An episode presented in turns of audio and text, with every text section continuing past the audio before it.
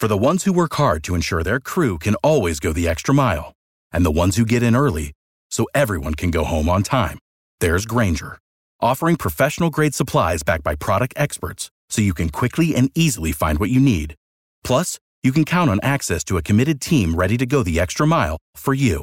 Call, clickgrainger.com, or just stop by. Grainger, for the ones who get it done.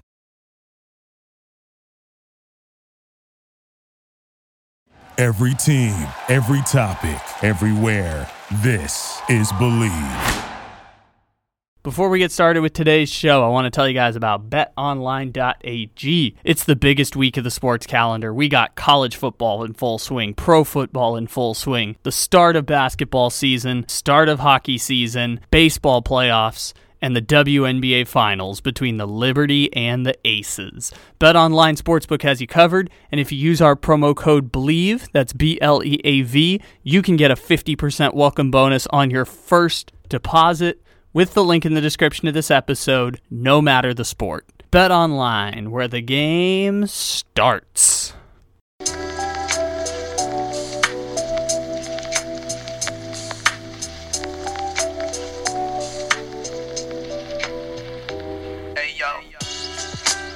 Good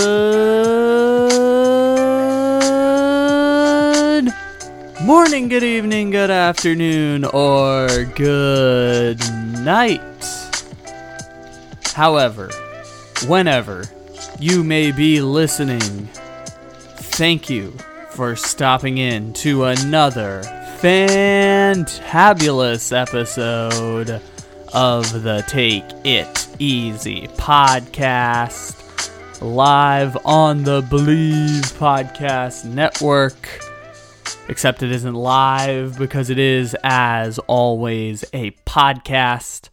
And podcasts aren't live. It's the whole purpose of this podcasting thing. You can listen however and whenever it is that you so choose. We appreciate you have decided to stop in however and whenever it is that you so choose. And we're glad to have you here on an NFL Monday. It's a football Monday for week seven and a half. It was week eight in college football, week seven in the NFL. It's week seven and a half. We got a fun show coming at you today. We are going to begin our eulogies for the season. Every year we eulogize teams that we have decided we're not going to talk about for the rest of the season. Once we do an official eulogy here, we don't talk about them for the rest of the season. Now, granted, at this time last year, we did a eulogy for the 2 and 6 Pittsburgh Steelers, and the 2 and 6 Pittsburgh Steelers went like 6 and 2 the rest of the season. And I don't understand how the fuck they went 6 and 2 the rest of that season. But we're going to start the eulogies here with two teams who happen to play each other on Sunday, and we're going to check in on those Buffalo Bills. We got that and more. It's going to be a fun NFL Monday here on the show. Reminder we record NFL Monday in the afternoon on Sunday because I don't want to stay up late. I know I'm on the West Coast, but I don't want to stay up late to record after Sunday Night Football. I know this is the week to stay up late and record after Sunday Night Football because we have the Miami Dolphins versus the Philadelphia Eagles, one of the few games in the NFL that actually matters. We might just, depending on how the game goes, do a wired up on Tuesday or on Monday morning to follow up on that Dolphins and Eagles game because that is one of the handful of games that actually matters in the NFL this year with two of the six teams that we know are actually really good in the league playing against each other. We might just have to put together an NFL Monday at some point to talk about that Dolphins and Eagles game. But again, we're recording this before we know the result of the Dolphins Eagles game. So all we have to work with here today is the 10 games that were being played during the day of the Sunday. And the other game that actually gave a damn this week was the Detroit Lions and the Baltimore Ravens, to which I want to start this NFL Monday because look at you fucking go, Lamar Jackson. Let's get it. Lamar Jackson in the first half of that game against the Detroit Lions 17 for 21 passing. 255 passing yards in one half of football. 255 passing yards on 17 completions. That's a 12 yard per attempt average. Per completion, 15 yards per completion for Lamar Jackson. He was absolutely cooking against the Detroit defense, a Detroit team, by the way, that had not lost a game on the road all season. Now, granted, this is a Detroit Lions team that was one out of four drops away from losing on the road against Kansas City earlier this season. Detroit probably on paper their expected win loss record was 4 and 2. In fact, I can look up what their exact expected win loss record was according to uh, footballreference.com.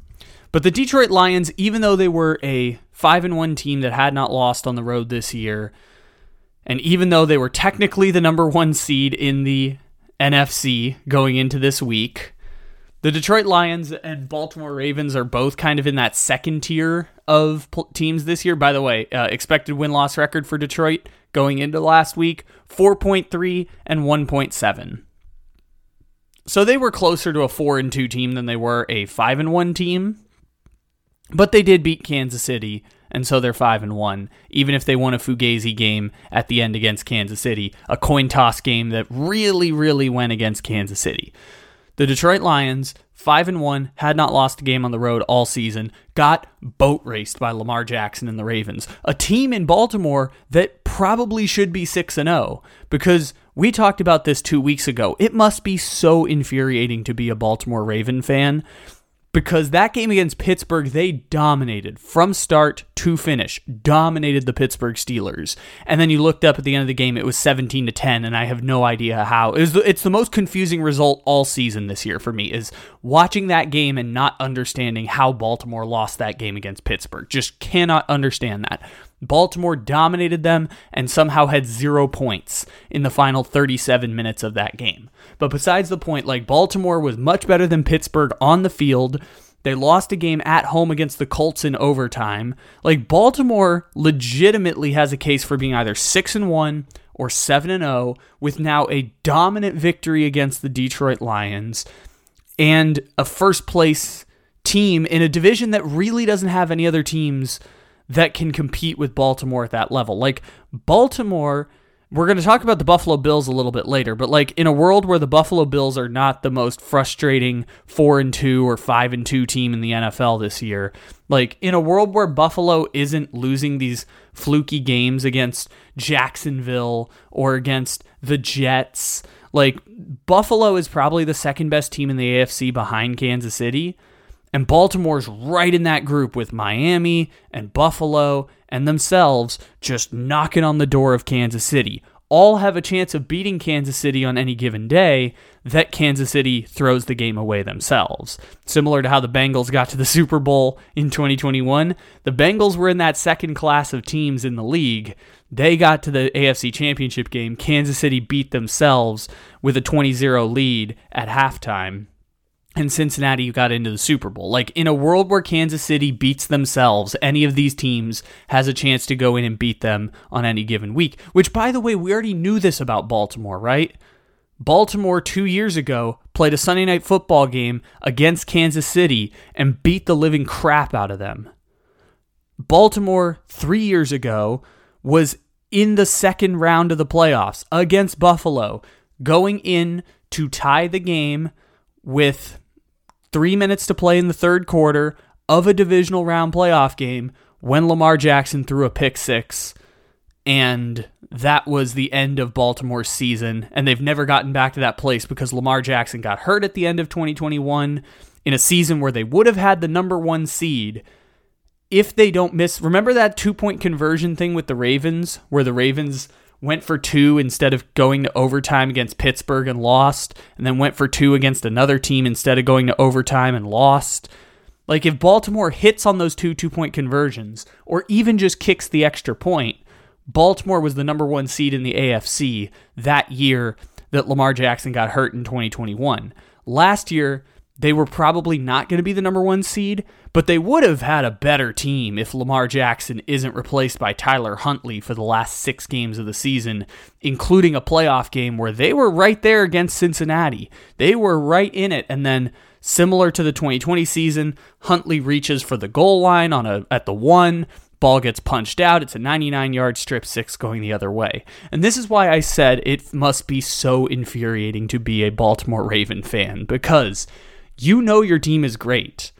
We saw it in this game today. Lamar Jackson had a rushing touchdown in that first half that we mentioned 17 for 21, 255 yards, two passing touchdowns, almost 16 yards per completion in a game where he had 149 fucking passer rating.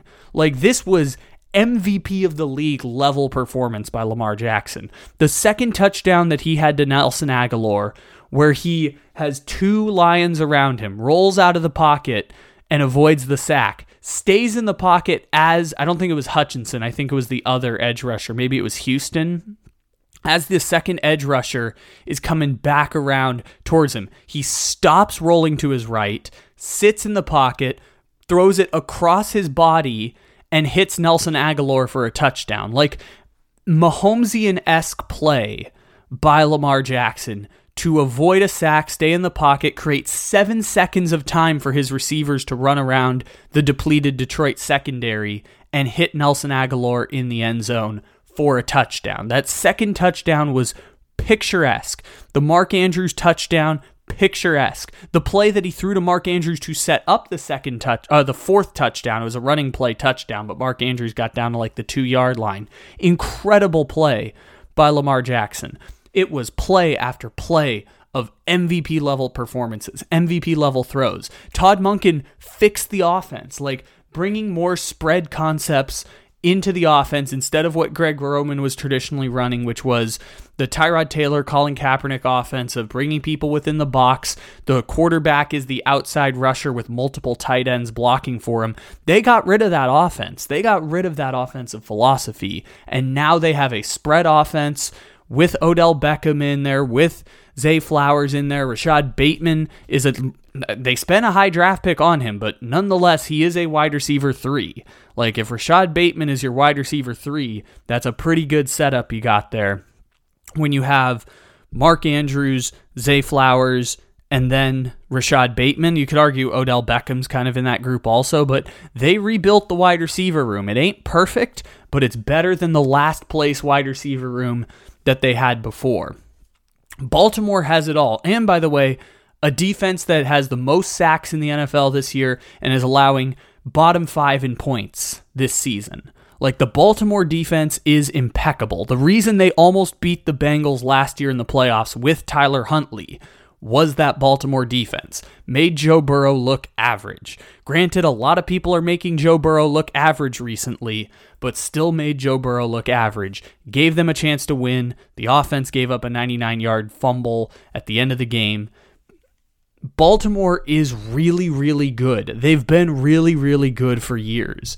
And I know that they're really, really good because all of the evidence bears it out. They are consistently top seven in the league in offense when Lamar Jackson is playing. They are consistently a top 10 defense. And if you can have top 10, and if you can be above average in offense and above average in defense, and then at times have exceptional play at one of those two spots, like either exceptional job by the defense in holding teams to seven points, or exceptional job by the defense of getting sacks and forcing turnovers. Or on the offensive side of the ball, having an exceptional day where Lamar Jackson throws four tu- or Lamar Jackson is responsible for four touchdowns in a game against a first place Detroit Lions team. Like if you can have exceptional days on offense or exceptional days on defense, but always be consistently above average in both, you're going to give yourself a puncher's chance every single year.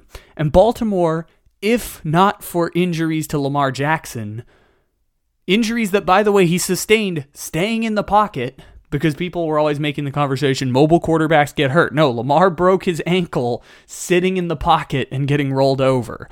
Like Lamar Jackson Getting hurt at the end of the last two seasons derailed everything they do because there may not be a more valuable player to what they are doing on offense than what Lamar Jackson is doing with Baltimore. Like without if you take Lamar Jackson out of what Baltimore is doing, the whole thing collapses. You could argue that the Bengals this year who are they're on bye this week, so they're still 3 and 3. The Bengals who are 3 and 3 and probably should be 2 and 4. You could argue that like Joe Burrow going down is largely responsible for why they've had this precipitous fall. The Bengals, according to uh, based on DVOA rankings, are 20th in the league in defense. Like the the Bengals are an average to below average defense, and that has nothing to do with Joe Burrow. Now, granted, Joe Burrow being off the field at times has made it so that the defense has to play more snaps, but being average to below average on defense after they were top 10 last year, that ain't got to do with Joe Burrow. That ain't got to do with what the Bengals and Lou Anarumo are doing there. Like the Bengals signing uh, Orlando Brown from Kansas City has not panned out the way that the Bengals hoped they would. Jonah Williams is coming up on the end of his contract, and I don't think he's going to stick around in Cincinnati. Like, there are larger issues in Cincinnati than Joe Burrow going down that can explain away why, even if Joe Burrow were healthy, they wouldn't be as good as what Baltimore is right now. And Baltimore is that team where I think what Lamar Jackson brings them as an MVP level performer, like I know he won the MVP four years ago, but when he's been healthy, Lamar Jackson, two of the last three years, has played at an M, at a top five MVP level. Like what Lamar Jackson brings to Baltimore on offense might be just as valuable as any other player in the league. And we've seen that evidence bear itself out just because of what they look like when he's gone and what they look like when an offense like what Todd Monken is bringing supports his skill set. And the Baltimore Ravens are a really good team. That's what you see as the end result is like when Lamar has days like this, nobody can beat them. Not I mean obviously he played like an MVP. When Lamar plays like an MVP, they were literally unbeatable in 2019. They after the first two games where they got some stuff out of their system, they won the last 12 games of the regular season in 2019. Lamar was unanimous MVP, all that. It's the most unbeatable football team I've ever seen. That Lamar Jackson Ravens team was the most unbeatable football team I have ever seen. And that team has a different cast of characters around the core pieces of that defense and the core pieces of that offense, mainly just Lamar Jackson, because I know Mark Andrews is still there, but like the core piece that makes that offense go is Lamar Jackson. And Lamar Jackson playing at an MVP level elevates that offense. Like I said, they've just they just been above average for most of the season. They they've been above average on offense, above average on defense. And by the way, Lamar Jackson, the games that they did lose against the Colts and the Steelers, those were games Lamar Jackson played them out of. Like having zero points in 37 minutes, despite the fact that they were dominating, is part of why I said it must be so frustrating to be a Baltimore Raven fan. Because when Lamar Jackson fumbles at the end of game on two consecutive possessions and loses the football at the goal line against Buffalo in a playoff game, or gets sacked by TJ Watt when he had more time in the pocket than he probably needed to get a throw off or to make a decision to run the ball. Like when you factor all of that together, yeah, it's got to be pretty fucking frustrating that this team that looks like a an absolute wagon, 10th ranked offense in the league despite the fact that they had 0 points in the second half against the Pittsburgh Steelers in one of their 6 games prior to this.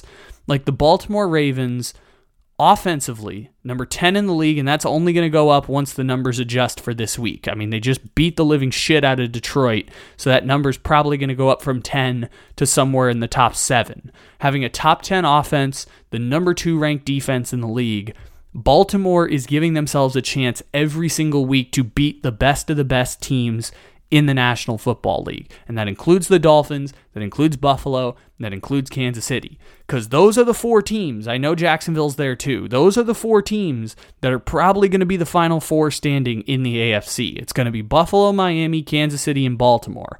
And Baltimore. Even if Kansas City isn't the mark, or even if they have to play Kansas City in the second round of the playoffs, like Baltimore should be walking out of this feeling like on any given day they can beat any of those three teams in the AFC. Kansas City might have to play down to their competition a little bit because if Kansas City is at their best and Baltimore is at their best, Kansas City's going to beat Baltimore's best. But if Baltimore gives them not their best, Kansas City can fuck up and still beat them. Baltimore at their best against Miami at their best, Baltimore can win that game. Dolphins have the 27th ranked defense in the NFL. And the Dolphins thing they do really well, which is motion offense and motion receivers into play, that is what the Ravens do really well at defending because a lot of their motion based offense is predicated on getting the ball out quickly. And when you get the ball out quickly, that's what's led to the majority of the Ravens' turnovers this season on fumbles and on interceptions, has been when teams are trying to get the ball out and they jump routes. That's what the Ravens have done well defensively this year.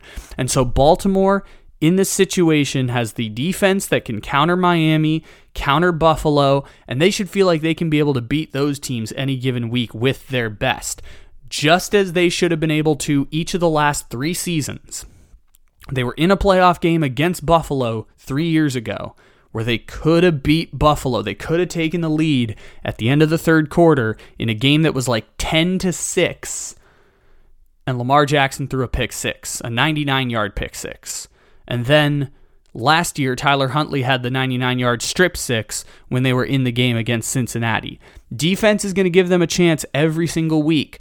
When offense is clicking, Baltimore is as good as any team in the league. And it's why it must be so infuriating because that offense doesn't click every week. Lamar Jackson's been out at the end of each of the last two seasons. That's why it must be so frustrating to be a Baltimore Raven fan. You know your team is great as great as Buffalo has been over the last four years. If I mean, like, if healthy, they probably play Buffalo the same amount of times Cincinnati played Buffalo, and maybe they win a game or two in that playoff rivalry. That's why it's got to be so infuriating. You know your team is great, and at times your team has consistently showed you they're not great enough. But this year's the year. This year's the year Baltimore's going to get a crack at this team they're not as unbeatable as they were back in 2019. Granted, Lamar's not that MVP level player right now. They got an above average offense and they got a top five defense. That's going to give them a chance to beat any team any given week, except for Kansas City and except for San Francisco. But there's no shame in not having a team as good as Kansas City or not having a team as good as San Francisco because both of those teams are the best of the best. And maybe they'll play down to their competition and Baltimore can beat them in a game that really, really matters. Because Baltimore's got that skilled of a team and that quarterback that is legitimately valuable, as valuable to them as any player is to any team in the league. Bears still still suck. The Bears still suck. The Bears still suck. The Bears still suck.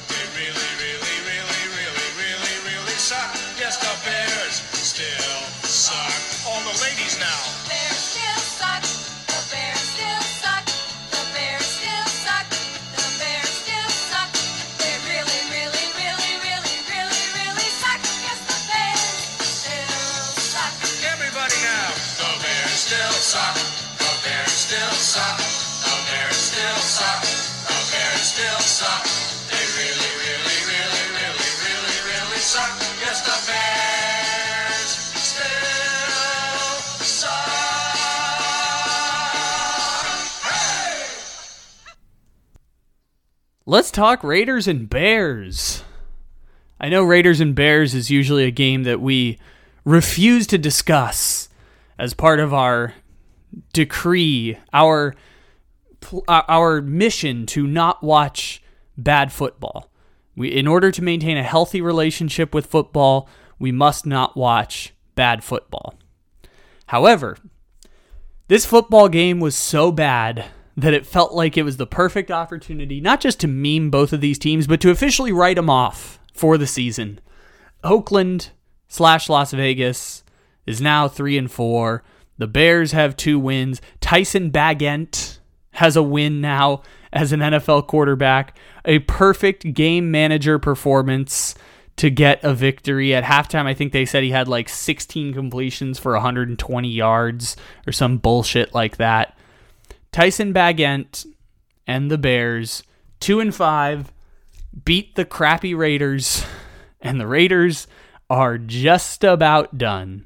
I have seen. Uh, look, we said back in March, we could have eulogized the Raiders back in March because back in March, Lamar Jackson was available to be had. Any team could have called Baltimore with an offer for Lamar Jackson of two first round picks and the same contract he got from the Ravens, and you could have had Lamar Jackson on your football team.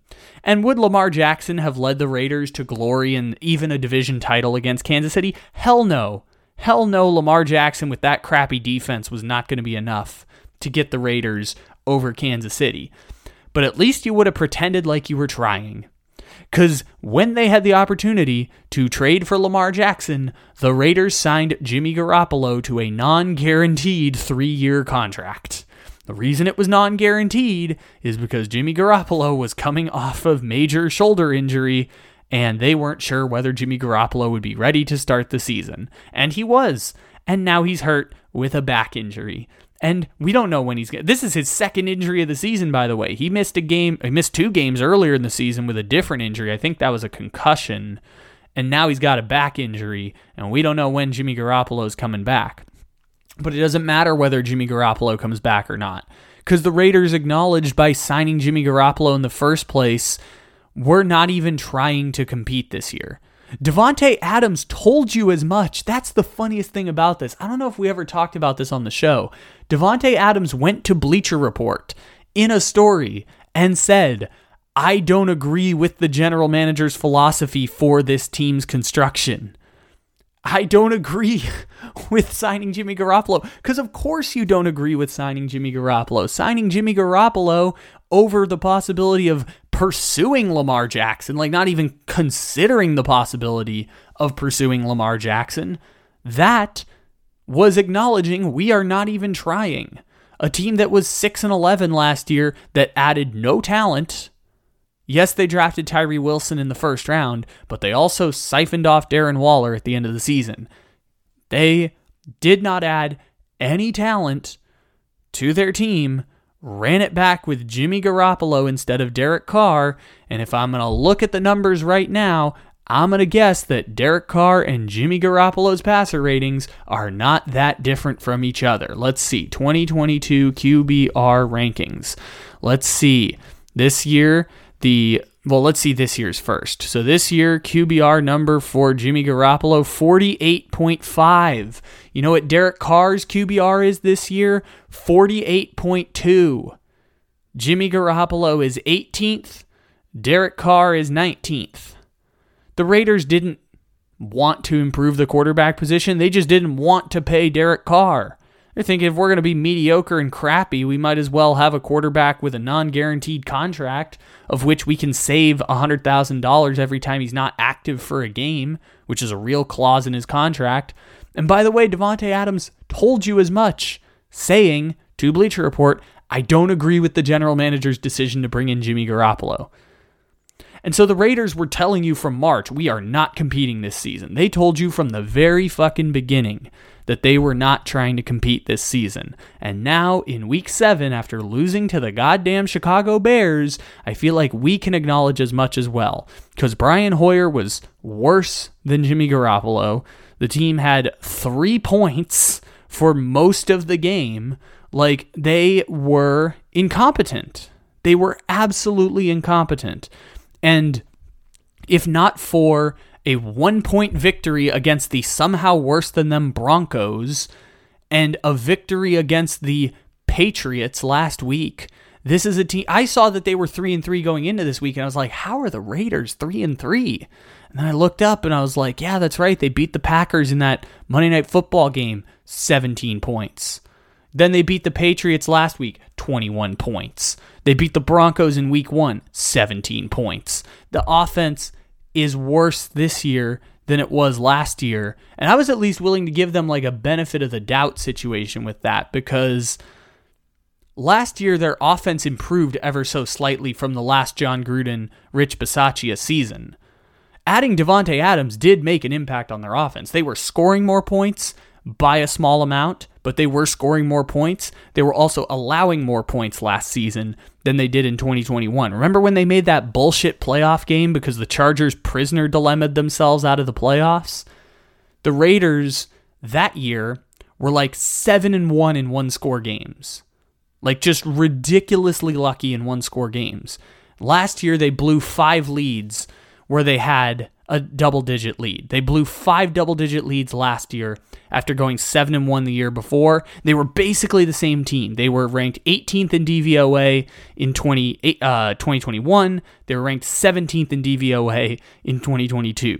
They were the same piss poor mediocre team last year that they were in 2021. In 2021, they made the playoffs because they won a lot of one score games. Last year, they missed the playoffs embarrassingly because they blew five double digit leads. By the way, exact same reason why the Giants were what they were this year. Injuries, one score games not going their way. Total difference between the Giants last year and the Giants this year. And now the Raiders lost to the Bears. They're 3 and 4. They get the Lions, the Jets, Dolphins, two Kansas City games, and the Chargers left on their schedule. This team might win six games. This team might win seven games. Their season is done. This experiment with Jimmy Garoppolo is done. Josh McDaniels probably going to get fired. And look, last year I said the same thing. Like with Josh McDaniels, I could understand firing him and I could understand keeping him. The reason you kept him last year is giving him time to execute the vision. And they have fucked that shit up this year. Josh Jacobs is probably out of there.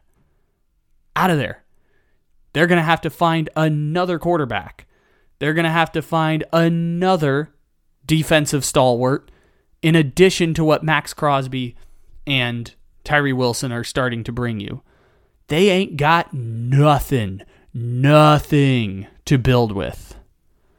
And this is a team that I said last year you're not going to find, you have a better chance of finding another Hunter Renfrow, and you have a better chance of finding another Maxx Crosby than you do of getting those top draft picks. Like trading Darren Waller was the right move. They they got a, a third round pick in return. Worth it. Okay, uh, I think they turned it into Tre Tucker, which hasn't turned into much, but the the process was correct. The process on what they were trying to do was correct. And the Raiders, they have not executed any kind of vision, and they just simply don't have enough talent. But they never had enough talent. They didn't have enough talent in 2021 when they fucked around and made the playoffs because they won a bunch of one score games. The Raiders don't want to start a whole rebuild all over again, but this is kind of the result of what happens when you have too many missed trade too many missed draft picks back to back to back. This is just the result of what happens. You can't whiff on every single first round pick for 4 years and expect that you will be able to replicate that talent by free agent signings and shrewd, you know, the Hunter Renfrows and Darren Wallers and Maxx Crosby's and guys you didn't expect would become stars. You can't whiff on four consecutive first round picks and be able to compete at the highest level of the league. And so maybe they're going to go to the bottom of the draft. Maybe they're going to try a new coach. Maybe they're going to try another quarterback. Hell, Gardner Minshew's playing himself into a whole bunch of money. He was kicking ass for the Colts. Maybe Gardner Minshew's going to play himself into a bunch of money from the Raiders. Who knows? Maybe they choose a Bridgewatering quarterback. Maybe they go a different route. But like besides the point, the Raiders are dunzo. The Raiders are a wash at this point, and it's just I, there's no there's no vision for where the team is going. That's the the the nicest way I can phrase that for the Raiders. They do not have a vision of what direction they are headed in next. From the Chicago Bears standpoint, I mean, we could have probably eulogized them a little bit before. Again, Tyson Bagent is their quarterback. They are 2 and 5 at this point in the season. They have two first round picks coming up next year. That's a plus. Eberflus, who, if you remember two years ago, we did a nine month Chicago Bear embargo where we said this is a very predictable outcome for the Bears. What's going to happen is that the Bears are going to fire Matt Nagy. They're going to hire a coach, which, if you told me who the coach was the first day of the season, I could probably give you analysis on how good or bad that coach is, how good or bad a coaching hire it was. We have no evidence to determine whether Justin Fields is good or bad. And so we didn't talk about the Bears for nine months. And then we got to last year, and Justin Fields kicked ass, and the Bears lost a bunch of games and got the number one pick, of which they traded back with the Panthers. And they were actually doing something kind of interesting because they they were doing the thing where headed into year three with Justin Fields. This was where he was going to make the leap. This is where he was going to improve dramatically, and the Bears were going to have some evidence that they were pretty they, that they were headed in a direction where they could support Justin Fields, and they uh, did not. They did not. No amount of talent could replicate the struggles that they've had on defense. No amount of talent could replicate the fact that the play calling has been atrocious around Justin Fields. Uh, their defense was ranked 30th in the league before their defensive coordinator resigned. Uh, having to make any kind of statement that says, no, our offices were not raided by the FBI usually is a sign that things aren't going well but they were the 30th ranked defense before their defensive coordinator resigned. Justin Fields had the public comment bashing the coaching uh, play calling by the offensive coordinator who came from the Packers, whose name I can't remember right now. Like, it had been a calamity before this, and now that Justin Fields is hurt, where his his finger got dislocated and he had to pop it back in, but then struggled to grip the football. Like this whole thing was a calamity weeks ago that we probably didn't touch on enough other than just saying, "Hey, anytime your team has to make a statement that says no, our office was not raided by the FBI," means things usually aren't going well. Like th- this thing was a, was a disaster weeks ago and yes, they beat Washington and yes, they beat the Raiders, but the Bears are not going to make any noise beyond that. Yes, Tyson Bagent now has one victory in his career. Meanwhile, Justin Fields has, I think, like four in the last two seasons as a starting quarterback. So, yeah, it, it has not been a it has not been a good run for the Chicago Bears. And Eberflus is probably going to be the one who gets fired because you just can't have the worst record in the NFL two years in a row and survive that shit. Uh, Zac Taylor fell ass backwards into surviving it, but I don't think the Bears are gonna are gonna keep Eberflus around. Even if they want to keep Justin Fields around for another year, which very real possibility. Keep Justin Fields around for another season. Get a new offensive coordinator in. Justin Fields has shown you the physical capabilities to play quarterback in the NFL. He was incredible when healthy last year. Now he has a dislocated finger. It doesn't cost you anything to keep Justin Fields around. What the fuck are you going to do? Like draft another quarterback? No, that's stupid. Draft draft a defensive uh, draft a blue chip defensive player. Draft draft something that's going to support the quarterback that clearly shows like he's worth a damn even if he doesn't want to play for your team. Like I wish I wish we could save Justin Fields and send him somewhere else. But if the game plan is to just draft another quarterback and start again, that quarterback's going to fall into the same problems that plague the team now, which is the defense doesn't have any skill players. No, no amount of TJ Edwards signing in free agency are going to correct that for the Bears without a star pass rusher or star cornerback or some sort of defensive stalwart or a defensive coach that's going to be able to develop these players a little bit better than Matt Eberflus has shown to. They don't need another quarterback. There's so many other problems besides the quarterback position put put themselves in a position to support the quarterback before they go ahead and draft another fucking quarterback. That's that's my frustration with the Bears, which they don't even need. Justin Fields is awesome. I want Justin Fields to go somewhere else so that his career isn't ruined by this godforsaken terrible franchise that is essentially the new Detroit Lions.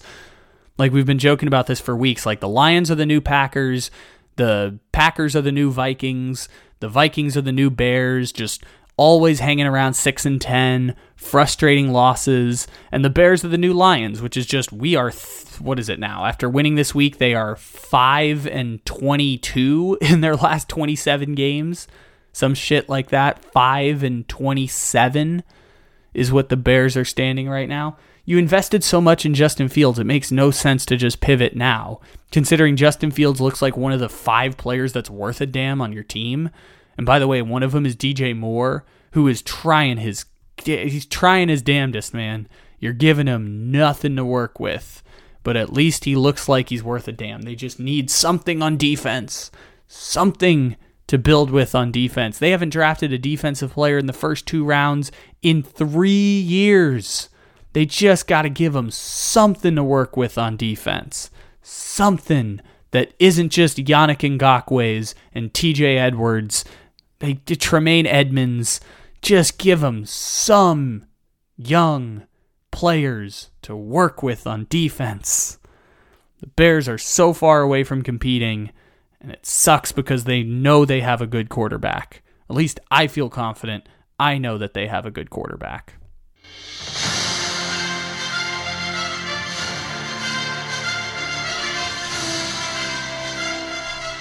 All right.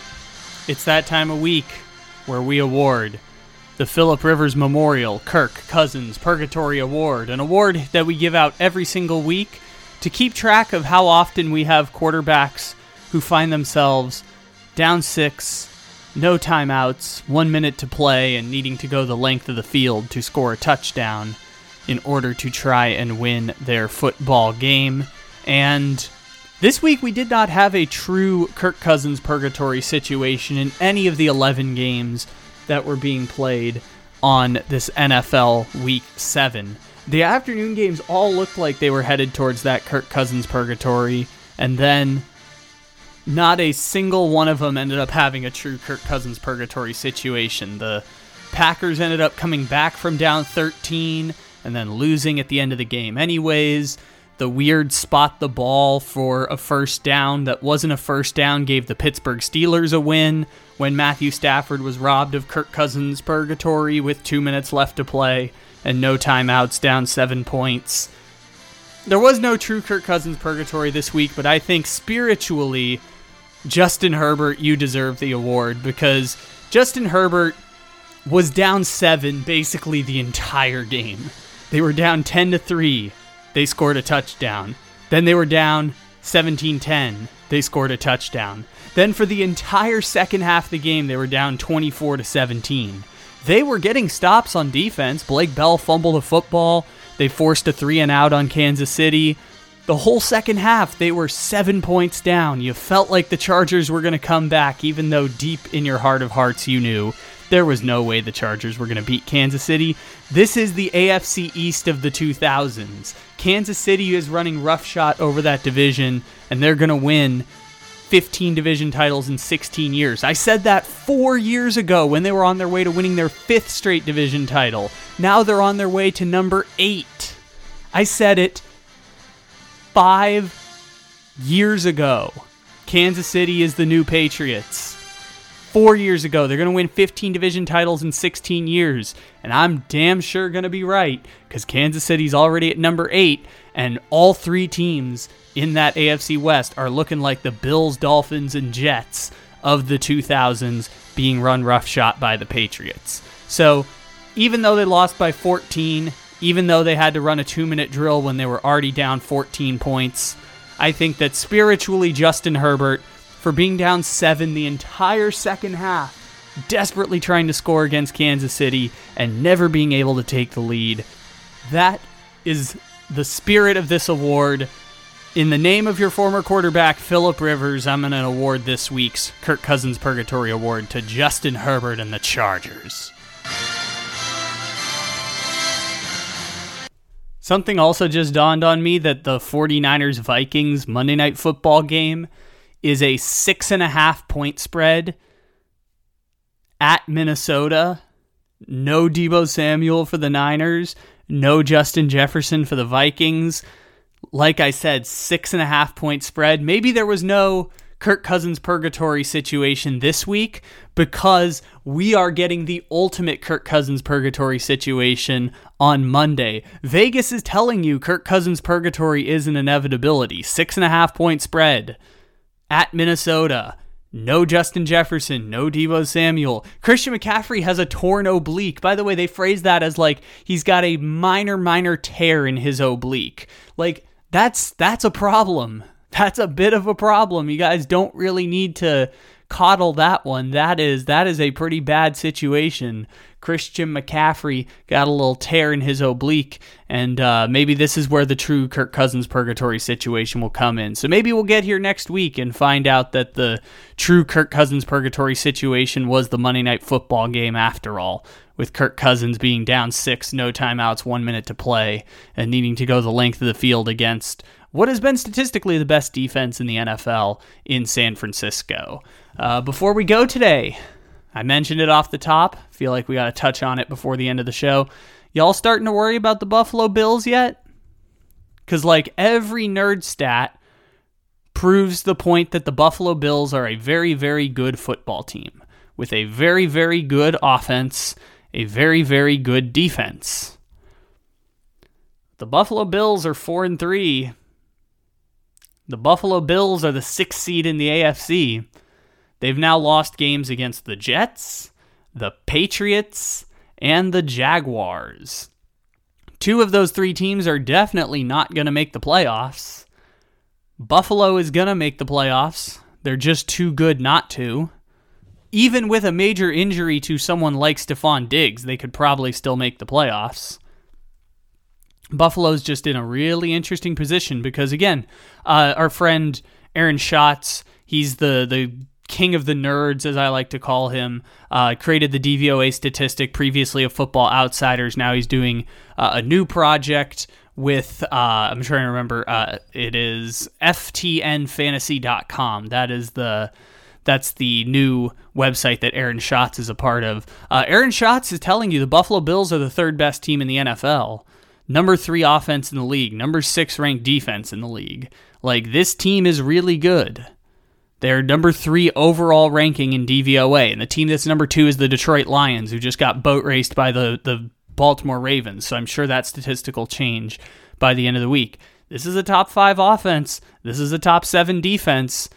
Buffalo's supposed to be really good, and yet they've lost these ridiculous one score games in games where the explanation is pretty straightforward. Josh Allen has the most turnovers in the NFL over the last five years pretty much your explanation for what's happened to Buffalo. It's just Josh Allen turning the ball over a lot. That was the explanation for why they got down 10 nothing against New England. New England got a field goal on their first drive of the game. Josh Allen threw a pick. It led to a, a Ezekiel Elliott rushing touchdown. Like that's kind of your explanation. It's as sometimes as simple as that because I mean, he, that was the only turnover he had in the game, and he still had an average passer rating at the end of the day. And Josh Allen is just kind of struggling right now. I mean, Mac Jones didn't have a stellar day today by any stretch of the imagination. His passer rating was 126.7, but he only completed 18 of 24 for 272 yards. Like, Mac Jones was excellent today, and the team scored, what, 20 20 well it was 29 at the end of the game. It felt like 20 the whole way but then they scored a couple at the end. Like buffalo's in a tough position right now where all of the statistics are saying they're good and then they're 4 and 3 and you're kind of like well i don't really know what to do with them because the afc's got five really good teams and if there's five really good teams it means one of those teams ain't going to make it past the wild card round between buffalo miami baltimore kansas city and jacksonville and really, Kansas City's going to make the AFC Championship game for the sixth year in a row. So we're really just talking about Buffalo, Miami, Baltimore, and Jacksonville. One of those teams ain't going to make it to the second round of the playoffs. And Buffalo is uh, a very talented team that is right now looking like the team that's outside looking in on everyone else in this group. And really, there's only five good teams in the AFC, but they're five really good ones. So we'll see where Buffalo kind of matches up. Because I'm not worried about Buffalo yet, but maybe you're feeling afraid about Buffalo right now. We'll see what happens. Ladies and gentlemen, thank you for stopping in here to the Take It Easy podcast. We have episodes every single day. Uh, no, not every single day. Every Monday, Wednesday, and Thursday here on the show. We're going to have a fun conversation with some of our friends later on this week. Might get into some tip off of the NBA. We're definitely going to touch on some more football storylines coming up here, and uh, very excited to share all of that with you. Also, playoff baseball. I'm getting ready to go watch Texas Rangers versus Houston Astros game six. Wasn't that game five absolutely wild? I'm sure we'll have time to talk about that at some point later on. But in the meantime, y'all, leave a five star review, downloads, any and all support is greatly appreciated. You guys continue to support our dreams, and we greatly, greatly appreciate that. We will chat with y'all again on Wednesday. And in the meantime, take it easy.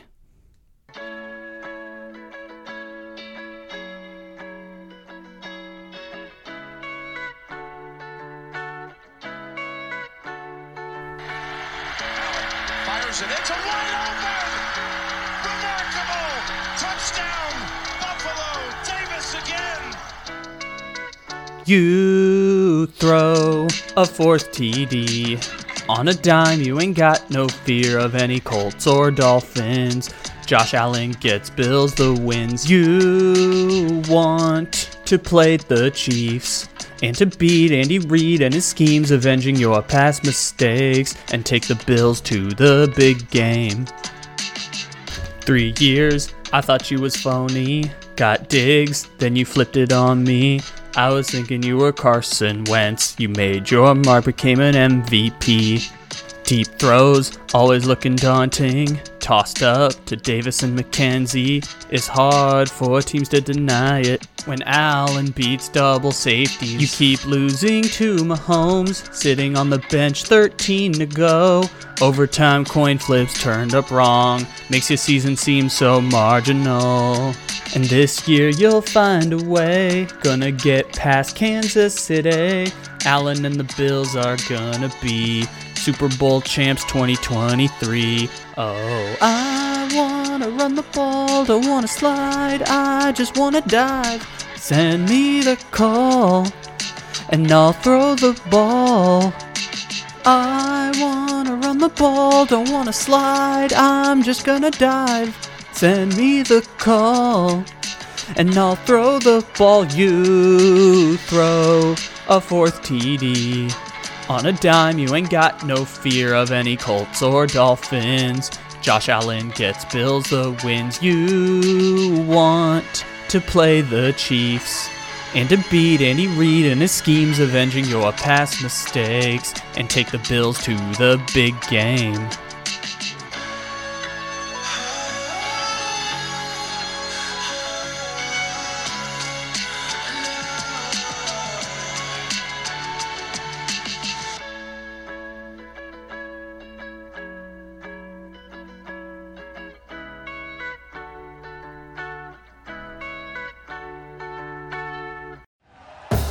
Thank you for listening to Bleav. You can show support to your host by subscribing to the show and giving us a five star rating on your preferred platform. Check us out at Bleav.com and search for B L E A V on YouTube.